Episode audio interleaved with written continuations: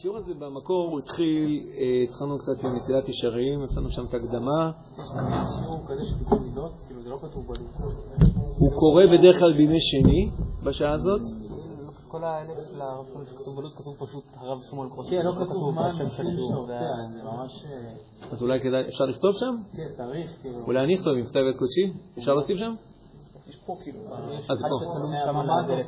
אז כן יוצא. אז ככה, אז בראשון, אה, בשביל זה יש כרפס יחסי ציבור. ראשון זה סוגיות באמונה, כל פעם נושאים. נגיד ביום ראשון האחרון היה אחלה שיעור בנושא אה, מה עושים כשקיום מצוות הוא מעיק. אוקיי. זה לא קורה לך, אבל יש כאלה שזה קורה להם. אה, זה היה ביום ראשון. יום שני אה, זה בעצם תיקון המידות, שזה קצת עשה איזשהו, טר- כאילו התחלנו מסילת ישרים, חשבתי שונה עכשיו, ועכשיו אני דווקא עוצר עם מסילת ישרים, אני עובר קצת לרמב"ם, אחרי הרמב"ם אנחנו קצת נגלוש לעוד כמה דברים. אה, כאילו הכותרת, הטייטל למעלה היא נושא של תיקון המידות, אנחנו היום קצת נסביר מה זה הדבר הזה, ובימי שלישי זה ואתה תמשול בו, שזה גם קרה היום, כי החליפו אותי איזה משהו מאתמול. וזה קשור כאילו לנושא של החוברת, זה גם כאילו נושא של התמודד- התמודדות עם אה, נושא של אה, יצר עריות, אה, זרוע הטלה, פורנוגרפיה וכולי, אך ברם זה הרבה יותר מזה. אבל מי שייכנס לשיעורים אז יוכל לשמוע, ומי שכבר פספס יכול לשמוע הקלטות, כי גם זה... יום חמישי, יום חמישי, שני וראשון. לא, אז ראשון, שני, שלישי. תסתכל שם על זה, ראשון, שני, שלישי, אני אחר כך שאני אצא, אז אני, אוכל לרשום בעצמי את הנושאים. רביעי וחמישי, בדרך כלל אני לא נמצא. אבל יום רביעי. הפתעה, אז עשו איזה כמה החלפות כאלה. וזה- בשני לא העברתי, בשלישי העברתי, אז אה, אני מעביר היום. רפאל, דניאל, נועה, ו- אוקיי, בסדר. אה, אז אה, בדף הזה שהכנתי לכם, אה, אנחנו יוצאים לדרך עם הנושא הזה שנקרא אה, תיקון המידות. האמת שהרמב"ם לא קורא לזה בשם הזה, הרמב"ם יקרא לזה אה, תיקון הדעות, אפילו לא יקרא לזה ככה, יקרא לזה קצת אחרת. אולי טיפה רק ניתן איזשהו רקע ונסביר מה זה אומר תיקון, אה, תיקון מידות. אה, לדעתי יש פה ספר אפילו שנקרא תיקון המידות, כתב אותו, אה, הוא לא מניח שהוא המציא את המושג, הרב דוד אביחיל. ראיתי פה את הספר מסתובב באיזשהו מקום. הוא היה, הוא זה שהקים את הישיבה בישיבה תיכונית וזה. כן, ספר שנקרא תיקון המידות, אז הוא היה, הוא קצת זה שהקים את הגרעין גם התורני במצפה רמון, והקים שם את הישיבה התיכונית, היום יש לו ישיבה גבוהה בירושלים. אה, אוקיי, מה זה תיקון המידות? או בליתר דיוק, נתחיל, נתחיל מה זה מידה. מידת נפש, כן, ואז נבין מה זה תיקון המידות. אז מה זה מידת נפש? אז בואו אני אפעיל אתכם קצת. מה אתם אומרים? מה זה מידת נפש? הרי ודאי שלומדים את זה בתיכון, כאילו, מה אתם עושים שם 12 שנים, אם לא לומדים את הדברים החשובים האלה?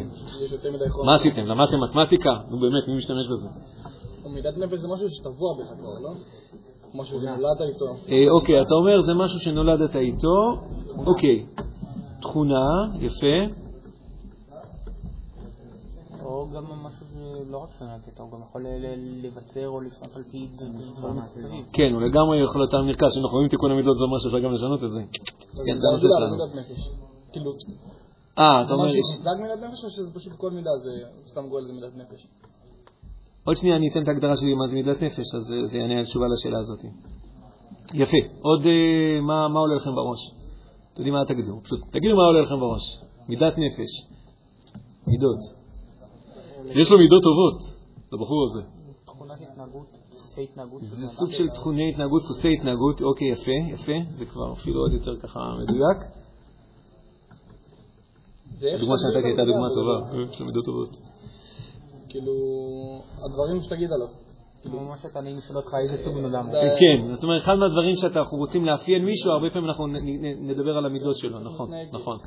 למרות שאפשר לשנות אותם, ואז כאילו, זה קצת משנה את ה... לא, מהר הוא ישתנה. כאילו, כן. או, זה אחד מהדברים שהרבה פעמים אנשים יכולים לחשוב, שזה באמת לא משהו, לשנות מידת נפש, כבר מובלע המסר, זה אפשרי, אה, זה תהליך איטי וארוך וכואב. וכשאנחנו נדבר על זה, אנחנו נדבר על זה שזה לא בכלל בכלל בכלל לא חייב להיות ככה.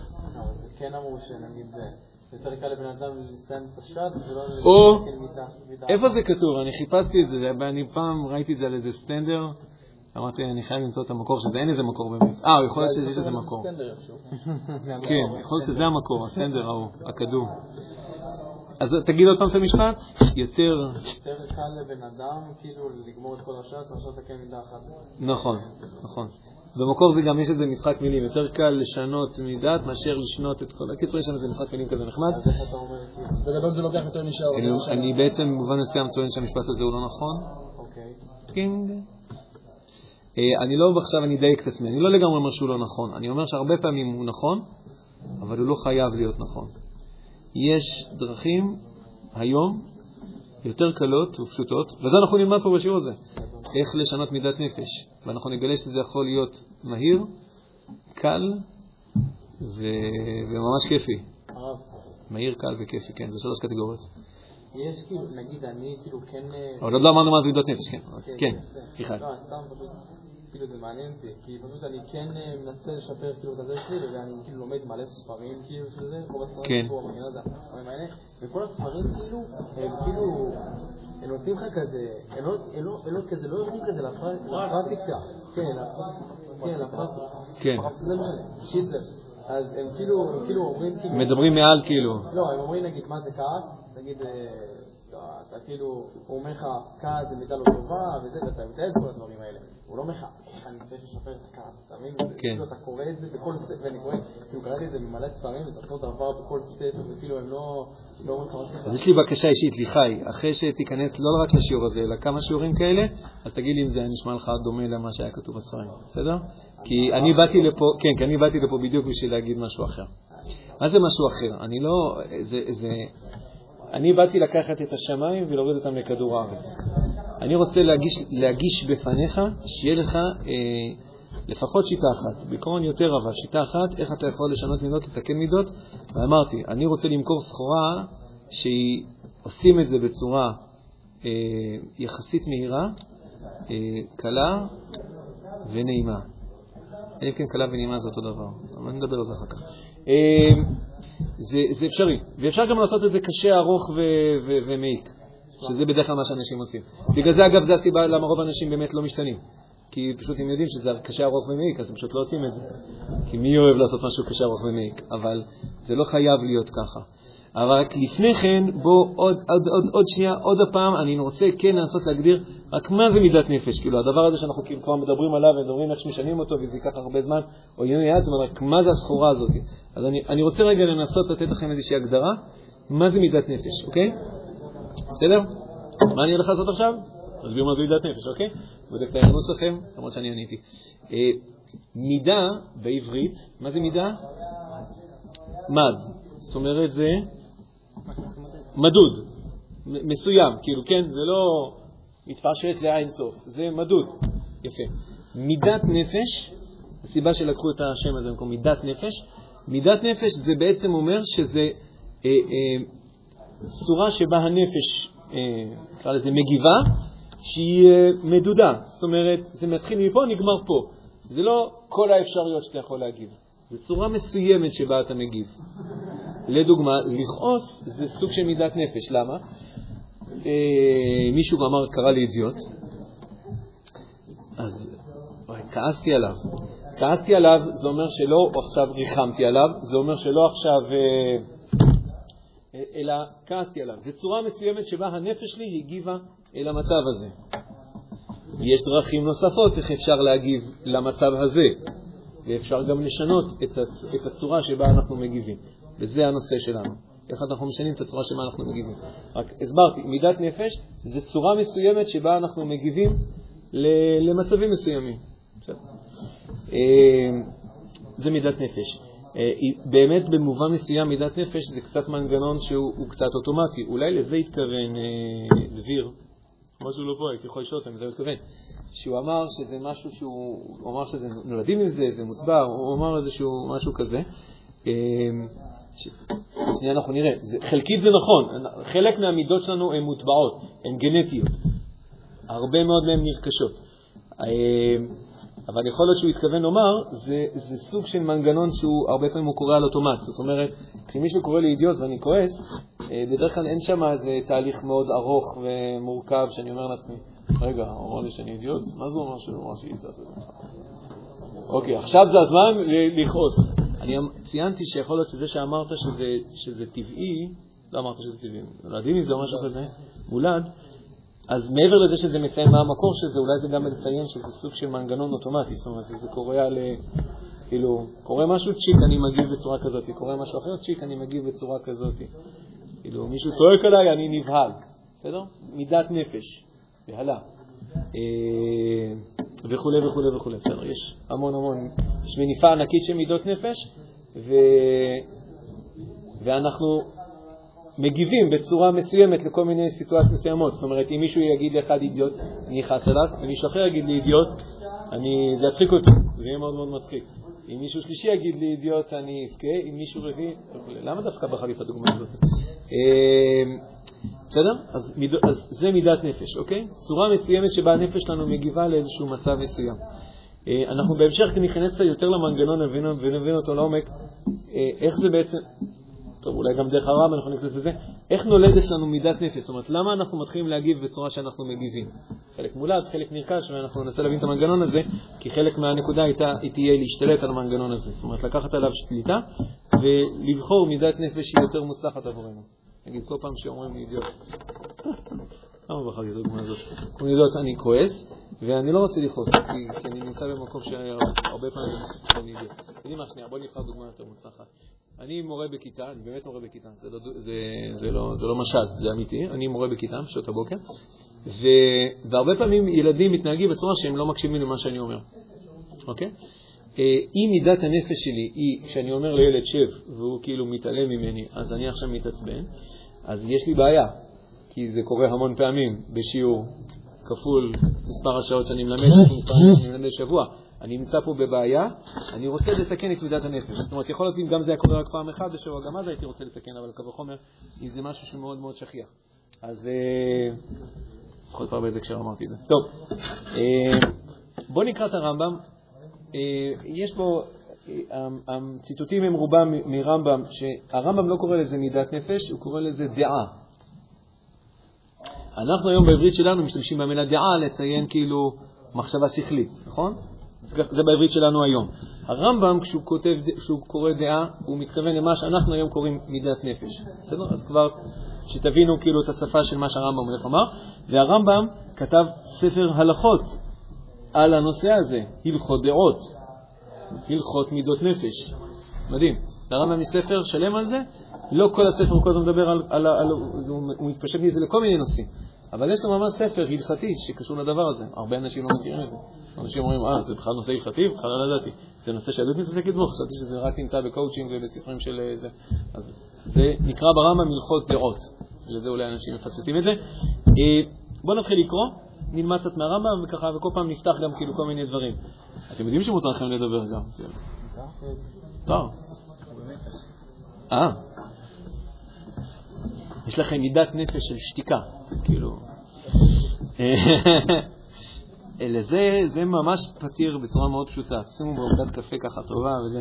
דעות הרבה יש לכל אחד ואחד מבני אדם. אז רוב הציטוטים לקוחים מהרמב"ם, מלכות דעות, מהפרקים הראשון והשני, הם לאו דווקא לפי הסדר, כאילו כמו שזה מופיע שם, מי שרוצה יכול לקרוא את זה לפי סדר, אני חילקתי את זה קצת לפי קטגוריות. שהקטגוריה הראשונה, מהם מידות הנפש ומאיפה יש לנו אותם. דעות הרבה יש לכל אחד ואחד מבני אדם, וזו משונה מזו ורחוקה ממנה ביותר. כן? לכל אחד יש הרבה מידות נפש, הרבה דעות, מה שהרמב"ם אומר, וזו משונה מזו, והן יכולות להיות מאוד שונות, כן, הכעס וותרנות וסליחה והקפדה, ויש לנו ספקטרום מאוד מאוד רחב של מידות, של תגובות, שהן יכולות להיות מאוד מאוד מאוד שונות אחת מהשנייה. יש אדם, הרמב"ם מביא לנו דוגמאות, אדם שהוא בעל חמאה כועס תמיד. זאת אומרת, יש אדם שנגיד הצד הזה של העצבנות, כעסנות, מאוד דומיננטי אצלו. אני מניח שזה לא משהו, זה לא הדבר היחיד שיש לו בארסנל, אבל אם אנשים אומרים עליו, בואנה, הבן אדם הזה הוא עצבני, אל תתעסק איתו, סימן שכנראה הוא לא עושה את זה פעם ב, אלא כנראה שהוא עושה את זה הרבה ועם הרבה, הרבה אפקטים, ולכן יצא, ש... יצא לו שם, הוא אדם עצבני, בשפה שלנו, בעל כעס, בעל חמאה כועס תמיד. חמאה זה לא מה שהם אורחים, אלא זה.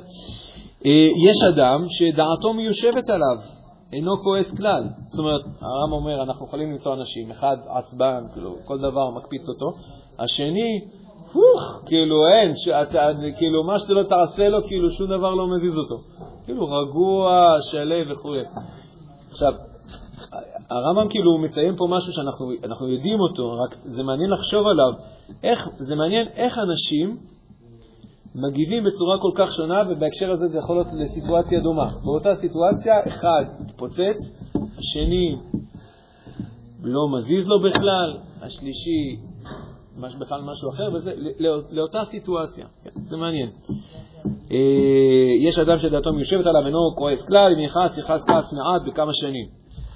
אה, עכשיו הוא הולך על תחום אחר. יש אדם שהוא גבל לב ביותר, גאוותן, תופס מעצמו, בטוח שכולם פה מתחתיו וכו'. גאווה, זה סוג של מידת נפש. כאילו כעס בא מגאווה, כאילו למה כשהוא גאוותן אז הוא... כאילו אם נהיה לך ענווה, אז לא היית חושב ש... שנגיד מישהו נגיד לא הקשיב לך, אז אה, זה אז אתה כועס. אמ, יכול להיות, כן.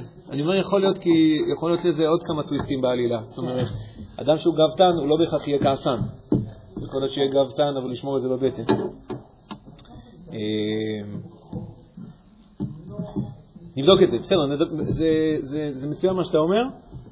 צריך ממש לעשות פה לפעמים סדר ולפעמים גם צריך באמת, אה, זה גם משהו אינדיבידואלי. הכוונה, יכול להיות שיש אנשים שהם הם, הם מאוד כעסנים, עצבניים, ואפשר להגיד שזה מגאווה, אבל אני, אני פגשתי הרבה אנשים שהם עצבניים, וזה קשור למשהו אחר. הם דווקא מאוד... אה, מרוב שיש להם חוסר ביטחון עצמי, זה דווקא נובע מחוסר ביטחון עצמי, מרוב שיש לו חוסר ביטחון עצמי, הוא ממש בפחד שאם הוא לא יגיד את, העמד, את הצורך שלו, את העמדה שלו, בברקים ורעמים, כמו שהיה אתמול, ראיתם? וואו, איזה דבר היה. אה? עליתם יותר? אה. מדהים. אדם בטוח שאם הוא לא יגיד את העמדה שלו עם כל הברקים והרעמים האפשריים, לא ישימו עליו. יתעלמו מהצורך שלו. ולכן הוא אוטומטית מגיב בכעס ובדורסנות ובעצבנות, ולאו דווקא בגלל שזה מגאווה, אלא בגלל שזה נובע מאיזשהו חסר ביטחון. אז אני אומר, לפעמים זה יכול לבוא מדברים אחרים, ובאמת יש לזה הרבה, הרבה נפקמינות, הרבה השלכות, כי אם זה נובע מחוסר ביטחון, אז הרבה פעמים אם הבן אדם אה, ידע שיש לו הסיבה שאתה מאוד מתעצבן הרבה פעמים זה בגלל שאתה לא בטוח שיתחשבו בצורך שלך, אם אתה לא תגיד את זה בהמון תקיפות. ויש דרך אחרת, איך, איך אנשים יתייחסו בכבוד לצורך שלך ויתייחסו אליו. אז יכול להיות שפתאום כל הצורך בכעס כאילו יתפוגג. זה דרך אחרת לתיקון המידות, זה לא רק כאילו להיכנס בזה חזיתית, זה פשוט אה, לתקן אה, את השורש. נחמד, אה? טוב, נגיע, נגיע לדברים ונפתח אותם. מה זה? ב coaching. וה coaching כן, קואוצ'ינג גם מתעסק כאילו בדברים כאלה. קואוצ'ינג רשמית לא מתעסק בתיקון המידות כי הוא נולד כאילו בארצות הברית, ושם תיקון המידות זה לא בדיוק אה, ז'אנר שקיים. אבל זה כן יהיה קיים שם, שאדם הוא עצבני, בגלל זה מפטרים אותו מעבודות, אז הוא רוצה לעבוד על מידת העצבנות שלו, ואז יכול להיות שהם יגידו לו, תקשיב, זה נובע דווקא מאיזה חוסר בביטחון עצמי, יעזרו לו כאילו לדעת איך לבטא באסרטיביות את העמדה שלו, לא עצבני מדי, לא ותרן מדי, ופתאום הוא מאוד מאוד יירגע לו. מה שהם לא יודעים שזה מצווה, עוד שנייה אנחנו נראה את זה, זה מצווה מהתורה. אבל הם יעשו את זה מהסיבות שלהם, כן. אני הרבה מאוד דברים שלמדתי בנושא הזה, למדתי חלק מהתורה והרבה מאוד באמת מסביבות אחרות, קואוצ'ינג וכל מיני ז'אנרים כאילו שהם קשורים לדבר הזה. עוד פעם, עוד דוגמאות, הרמב"ם מביא. יש אדם שהוא גבל לוי יותר, גאוותן. יש אדם שהוא שפל רוח ביותר, כאילו לא תופס מעצמו כאילו לחלוטין. יש אדם שהוא בעל תאווה, לא תשבע נפשו מהלוך תאווה, זה כאילו אה, יש אדם שהוא בעל לב טהור מאוד, לא יתערב אפילו דברים שהגוף צריך להם. סגפן כזה. הוא לא עבד על זה. אגב, יכול להיות שהוא לא עבד על זה. זה ככה. יש אנשים, הם נראים כמו, כאילו, מקל. אתה אומר, וואי, איזה, צדיק הוא, איזה, הוא, יכול להיות שהוא צדיק, כן, בלי קשר, אבל הוא, הוא, לא, הוא לא דווקא עבד על זה. הוא, עוד שנייה יגיד הרמב"ם, הוא נולד. הוא פחות צריך אוכל. לי זה נראה מוזר, אני כאילו, אני צריך לעבוד על זה כדי לאכול פחות לאכול נכון וזה. יש אנשים שהם אפילו לא ממש עבדו על זה. הם פחות צריכים אוכל. איך, מי, מה, יודע, ככה נולדו. יש אנשים, יש אדם שהוא רק ייתן לו, כאילו, תביא עוד אוכל, הוא יאכל עוד, אצלו זו התמודדות מאוד מאוד גדולה. שוב, אנחנו רואים פה ספקטרום מאוד רחב של, של דמויות של אנשים. אה, יש בעל נפש רחבה שלא תשבע נפשו מכל ממון העולם, כעניין שנאמר אוהב כסף ולא ישבע כסף, יש מקצר נפשו שדיו אפילו דבר מועט שלא יספיק לרדוף להשיג צורכו. יש, הוא מסגף עצמו ברעב, קובץ לידו, ואינו אוכל פרוטה משלו בצער גדול, קמצן מה שנקרא בלשוננו. ויש אדם הפוך שהוא מאבד כל ממנו בידו לדעתו, מפזר, לא, לא יודע בכלל מה קורה עם הכסף שלו, מוכן לתת את הכל לכולם. אגב, אגב הרמב"ם כרגע אפילו לא נתן ציונים, הוא רק מציין, נתן לנו פה בכל מיני תחומים דוגמאות, כאילו של ספקטרום, כאילו מפה עד לפה, ובאמצע יש עוד אה, תחום מאוד מאוד רחב של אפשרויות. אה, או פה, או פה, פה, או פה, כאילו בכמה תחומים נתן לנו דוגמאות של ספקטרום 180, כאילו קיצוני לפה, קיצוני לפה וכו', הוא עוד לא נתן ציונים, רק אומר, שים לב, זה קורה. טו דו דו דו דו, והדרכים אלו כשאר כל הדעות, ואז הוא אומר, הבנת את מה אני רוצה לומר, מהולל, אונן, חילאי, שואה, אכזרי, רחמן, רחלב, אמיץ לב וכו' יוצא בהן, הבנו לאיפה זה הולך.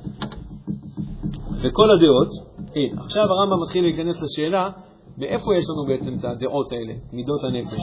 אז אומר הרמב"ם ככה, כל הדעות, יש מהם דעות, יש מהם דעות שהן לאדם מתחילת בריאתו לפי טבע גופו. יש דברים שאדם נולד איתם. זה דבר מדהים. בגנטיקה, כאילו כבר, במובן מסוים, כאילו, אה, כבר זה מוטבע שם, שהבן אדם הזה יהיה יותר עצבני. אגב, זה לא בהכרח אומר שאינו בחירה חופשית, כן? זה לא אומר שהוא גם לא יכול לשנות את זה. זה רק אומר שזה בלתי, הכוונה, את זה קיבלת כאילו כשנולדת. לשנות, כי הוא נולד עם זה. יש מצב, אבל לא בלתי אפשרי. פשוט אומר, זה הנתונים שאיתם, שאיתם, שאיתם, עם זה אתה מתחיל, כן, זה נתוני פתיחה. זה לא בהכרח אומר שאתה לא יכול, שאתה יכול, יש דברים שאי אפשר לשנות, בסדר, אני, יש לי גן של קרחת, לא, לא, לא יודע איך לשנות, זה לא יודע אם אפשר לשנות, אבל מידת נפש. האמת שכן אפשר. לא לשנות, אפשר לעשות. עכשיו אתה אומר לי. אבל זה עדיף עכשיו מאשר בגיל 60. מידות נפש, אנחנו נראה בהמשך, זה דבר שהוא בר שינוי, רק הרמב"ם מציין עובדה שאנחנו רואים אותה לפעמים, זה משהו שהוא פשוט גנטי. הרמב"ם לא הכיר אז את המילה גנטיקה, לא הייתה מפורסמת, והיום אנחנו יודעים, לפי טבע גופו. יש מהם דעות, אני ממשיך, שטבעו של אדם זה מכוון ועתיד לקבל אותם במהרה יותר מאשר הדעות. זאת אומרת, לאדם זה לא ממש נולדת עם זה, אלא יש לך איזושהי אה, נטייה לזה, זאת אומרת, זה, זה יותר קל לך לרכוש את, ה, את הזווית הזאת. זאת אומרת, נולדת עם איזושהי אדם אה, להיות אה, או ותרן, או אה, אחד שלא מסוגל לוותר, בסדר, כל הזמן. אה. אז נולדת עם נטייה, ובילדות שלך כאילו, אחד מהדברים שכאילו היום אנחנו הרבה יותר עובדים בפסיכולוגיה, יש הרבה השפעות של ההורים, בית ספר, חוויות, עניינים וכו', כל הדברים האלה בסוף גרמו לעץ הזה לצמוח לאיזשהו כיוון. אז לפעמים זה לא קשור לחוויות ילדות, זה כבר היה, זה כבר היה ב-DNA שלך, לפעמים זה נטייה של חוויות ילדות גרמו לה לצמוח כאילו לפה, והאדם קיבל איזושהי נטייה מסוימת, אה, אה, ויש מהם משפט לפני הזה, ויש מהם שאינם לאדם מתחילת בריאתו, אלא למד אותם מאחרים, או שנפנה להם מעצמו לפי מחשבה שעלתה בליבו, או ששמע שזו הדעה הטובה לו, בה ראוי ללך, והנהיג עצמו בעד שנקבעה בליבו. אז הרב אומר, יש לנו בעצם, אנחנו יכולים למצוא שלוש אפשרויות, או גנטיקה, כבר קיבלת את זה בלתי, או נטייה והחוויות שעברת בעצם גרמו לזה להתפתח, אבל כבר היה לזה כבר כשהוא נולד ראית שזה תכונה אצלו, ראית את זה בקטנה, ככל שהוא, במשך השנים זה הפך להיות משהו יותר ויותר גדול. ויש דברים שבעצם, זה מעניין, זה כאילו לא הייתה מידת נפש, לא הייתה נטייה, לא היה שום דבר. בסוף הדבר, כן אדם, מאיפה זה? נרכש לחלוטין. מאחרים, יגידו הפסיכולוגים היום, מי זה אחרים? הכי דומיננטי, זה ההורים שלך, כאילו. ראית את אבא שלך כל הזמן מוותר לאחרים. אה, כנראה שהרבה פעמים אתה תהיה דומה לאבא שלך בתכונות. אתה תרכוש את הדבר הזה. אה, ההורים, בתי ספר, מוסדות חינוך, הם כאילו, ככל שאדם בגיל יותר צעיר זה יותר נלש אותו, אה, ולפעמים זה קשור גם לאירועים מאוד מאוד מסוימים, כאילו, פחד מכלבים, סוג של מידת נפש, פחד, פחדנות, זה יכול להיות גם פחד מסוים, כן, פחד מכלבים. איפה זה נולד? לא, יודע זה, לא נראה לי זה גנטי, לא יודע אם זה נטייה, אבל היה, כן, היה איזשהו אירוע מאוד מאוד חזק, אדם הגיב בצורה מאוד מסוימת, זה יצר מידת נפש שנקראת אה, פחד עם ספציפיות, מכלבים. ואם זה אדם הולך עכשיו כל החיים, יש לו פחד מכלבים, ועכשיו הוא לא יכול לצאת, הוא צריך ליווי מפה עד המכולת, הוא צריך שמישהו ילוות אותו, אתה יודע, מישהו כזה של פירעון, זה חיים קשים. יש חיים יותר קשים, כן, אבל... אה? יכול ללכת לעבוד, אז יש מקומות שעובדים עם אנשים. נכון, ודאי, על כל- על הכל אפשר לעבוד, לחלוטין אפשר לעבוד. גם אני ניסיתי לעבוד עם זה, דווקא זה פחות הצלחתי, אבל... אה, נכון, נכון לגמרי, אפשר לעבוד על זה. אה, אוקיי, יש עוד כוח קצת? אז בואו נראה את הפסקה הבאה. הפסקה הבאה, אני כתבתי את הכותרת, האם יש חובה תורנית לתקן את המידות? כאילו, אוקיי, אז הבנו שיש מידות שונות. האמת שלא כתבנו, החוליה שבאמצע הייתה צריכה להיות, אפשר לשנות אותה. עכשיו השאלה הבאה היא, האם זה חובה תורנית? יש מצווה כזאת? ברבנן? הנהגה טובה? בואו נראה מה הרמב"ם אומר.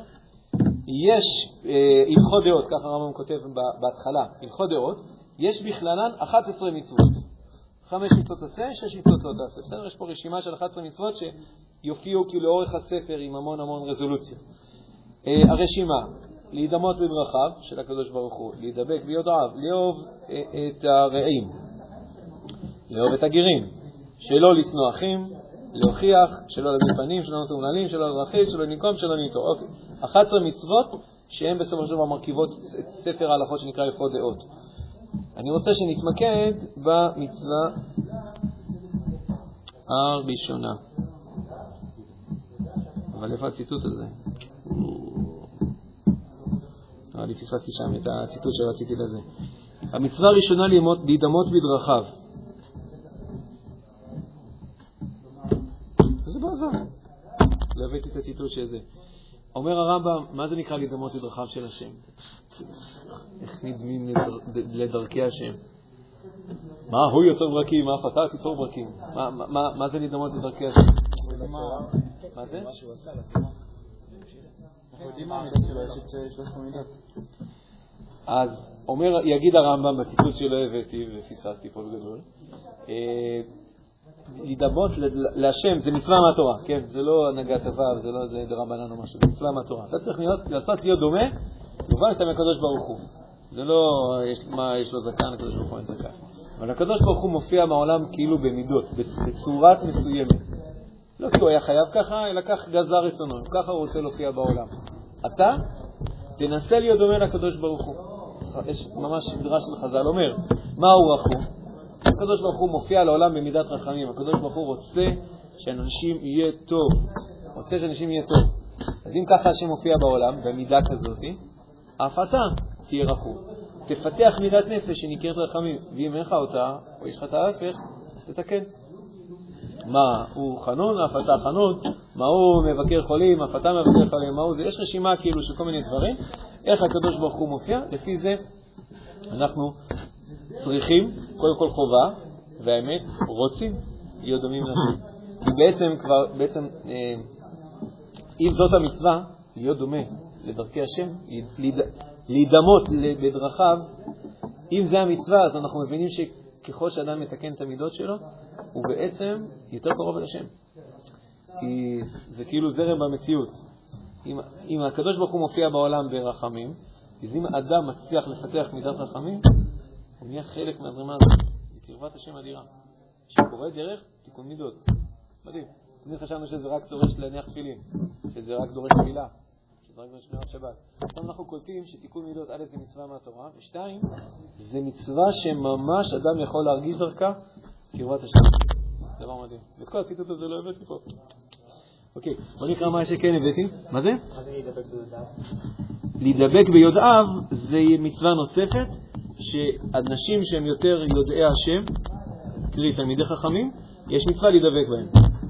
זה אומר לכבד אותם, זה אומר לתמוך בהם, זה אומר כאילו, אה, אה, כן, ללמוד מהם וכולי, נכון. יש להידמות לדרכי השם, יש להידבק ביודעיו. זה מצוות. להרגיש קרוב לאלוהים אם אתה קצת ענף או קצת... זה אהבה כאילו, זה לא... למה? כאילו, לא משנה כמה הבן אדם יהיה עניו, הוא בסוף לא יהיה קרוב לאלוהים, הוא לא... אבל יש פה, יש פה צד של קרבת השם שאתה, כשאתה נהיה יותר דומה. יש, יש, יש צד של קרבת השם שקורית כשאתה מניח תפילין. זה, זה לא בדיוק, זה לא כמו תיקון המידות, זה לא כי השם מניח תפילין ואתה מניח תפילין. יש איזה מדרשי חז"ל שאומרים את זה, אבל זה, זה, משל. אה, אתה עכשיו עושה, מניח תפילין, אתה עושה איזושהי פעולה אידיאליסטית בעולם, זה כן יותר של קרבת השם.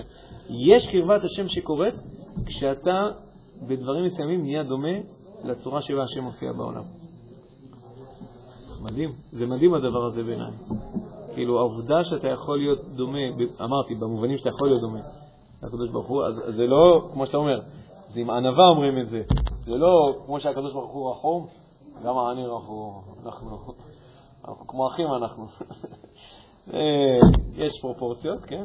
יש הרבה פרופורציות, יש לנו הרבה מה לעבוד על זה, אבל אנחנו יודעים שזה מקרב אותנו. אגב, אם אדם יש לו רחום והוא נולד עם זה, אז עוד יותר סבבה לו, כי זה כבר אומר שהוא כאילו לא עבד על זה. אם הוא יעבוד על זה, יש לו בכלל עוד איזשהו שכר מיוחד, כי הוא עבד על זה. אה, ציטטתי פה לא כל כך בצורה מוצלחת, כי זה לא כל כך מובן. בואו ננסה לקרוא את הקטע, בסדר? אני אנסה... אה, אתה יודע מה? רגע, שנייה. לא, לא. בוא... אתה רואה את הקטע הבא, מישהו דקדק על עצמו ביותר? רגע, שנייה. זה פשוט לא מובן. גזרתי פה וזה לא היה מובן ההקשר. לא, לא, אני אדלג את הפסקה, לא הראשונה או מישהו מדקדק על עצמו, אלא הפסקה אחר כך. ככה למדו בפירוש מצווה זו? ככה למדו בפירוש מצווה זו, של להידמות בדרכיו. מה הוא נקרא חנון? אף אתה יהיה חנון. מה הוא נקרא רחום? אף אתה יהיה רחום. מה הוא נקרא קדוש? אף אתה יהיה קדוש. ועל דרך זו קראו הנביאים לאל בכל אותם הכינויים, ערך אפיים ורב חסד, צדיק, ישר, תמים, גיבור, חזר וכדומה, להודיע שהם דרכים טובים וישרים, וחייב אדם להנהיג עצמו בהן ולהידמות אליו כפי כוחו. כן. אז הרמב"ם, הרמב"ם אומר שלכן גם אנחנו הרבה פעמים נקרא, נראה שהנביאים קוראים לקדוש ברוך הוא ערך אפיים, שהוא מתגלה במידה של... זה אחד מהמידות שהקדוש ברוך הוא מופיע בעולם, זה ערך אפיים, יש לו סבלנות, הוא לא ישר כאילו נכנס במי שזה. אז לכן לפעמים יקראו לקדוש ברוך הוא ערך אפיים. זה לא כל המידות שיש לקדוש ברוך הוא שהוא מופיע בעולם, אבל זה אחת מהן, אבל לפעמים פשוט יקראו לו הקדוש ברוך הוא, אדוני, רחום וחנון, נכון, אנחנו רואים את זה ב-13 מידות. אז זה מצווה, זה גורם לנו להידמות כפי כוחו. מצווה תהיה כפי כוחו. אולי זה קשור להערה של דביר. כפי כוחו הכוונה לפי היכולת שלך. אתה לא תצליח להיות רחום כמו שהקדוש ברוך הוא רחום, זה לא יקרה. אבל אם אתה מתאמץ כמה שאתה יכול להיות, אה, לעבוד על... במה שיש לך רחמים מעולה, ומה שאין לך אתה עובד על זה, זה כוחו. זה מה שמצופה ממך. זה מצווה שהיא קצת, אה, יש בה צד שהוא אמורפי, אמורפי זה כאילו לא, לא, לא תמיד חד, כאילו, כן. להניח תפילין זה מצווה מאוד חדה. זה נקרא תפילין, זה צריך לשים על הראש פעם ביום, בשעות מסוימות, לכמה שניות. מצווה מאוד מדויקת. אתה רוצה לשים את זה חצי שעה, תשים. אבל ההגדרה של המצווה זה תפילין על הראש בשעות הבוקר לכמה שניות, קיימת את המצווה. להידמות להשם, מתי עושים את המצווה הזאת? מה זה נקרא שכבר קיימת את המצווה הזאת? אה, יש מתישהו שאתה גומר, יש דבר... בקיצור, יש פה משהו... זהו, אז יש פה צד שהוא קצת שהוא אמורפי, שהוא לא, לא לגמרי מדויק. אני פעם שאלתי, שאלתי את הרב אבינר, אה, האם, כאילו, האם אדם שנגיד יש לו עצבנות, בסדר, אדם כעסן, הוא לא, הוא, לא, הוא לא עובד על זה, מבחינתו עצבני, זהו, אני עצבני, אתם מכירים את זה שאדם אומר, אני עצבני, מה אתם רוצים? ככה אני, כן, זהו.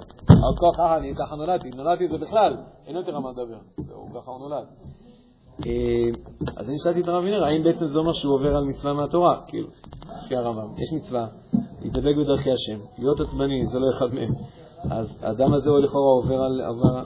אז, הוא, אז הוא כתב לי שכאילו, אם אדם לא מנסה לשנות את זה, זאת אומרת, אם אדם עובד על זה, שומע ניתאי, אם אדם עובד על זה, אז זה מה שמצופה מאדם, זה בסדר גמור. אתה צריך להיות בעבודה על הדבר הזה. ואם הוא לדוגמה לקח שיטה שהיא מאוד קשה וזה, כמו שליחה הזכיר מקודם, אז זה ייקח לו זמן. אז, אז, אז הוא לא עובר על איסור תורה כל שנייה ושנייה, כי הוא מנסה לעבוד על זה. מתי הוא כאילו כן אבל עובר איסור תורה, אם זה בכלל לא מזיז לו, אם הוא, לא, הוא בכלל לא מדמיין שהוא רוצה לשנות את הדבר הזה. אז פה יש בעיה. אה, טוב, אני אקרא רק את הפסקה הקטנה האחרונה ואנחנו נעצור, ואז אנחנו נחזור ל... לרמב"ם יש גם הגדרה מהי מידת הנפש הנכונה. אתם יודעים מה, בוא, כן נקרא, יש לכם ככה עוד חמש דקות? סבלנות? חמש דקות. אני, אני חוזר כן לפסקה הקודמת, זאת שדילגתי עליה. ומישהו מדקדק על עצמו ביותר, יתרחק, אה, נקרא חסיד, שנייה רגע.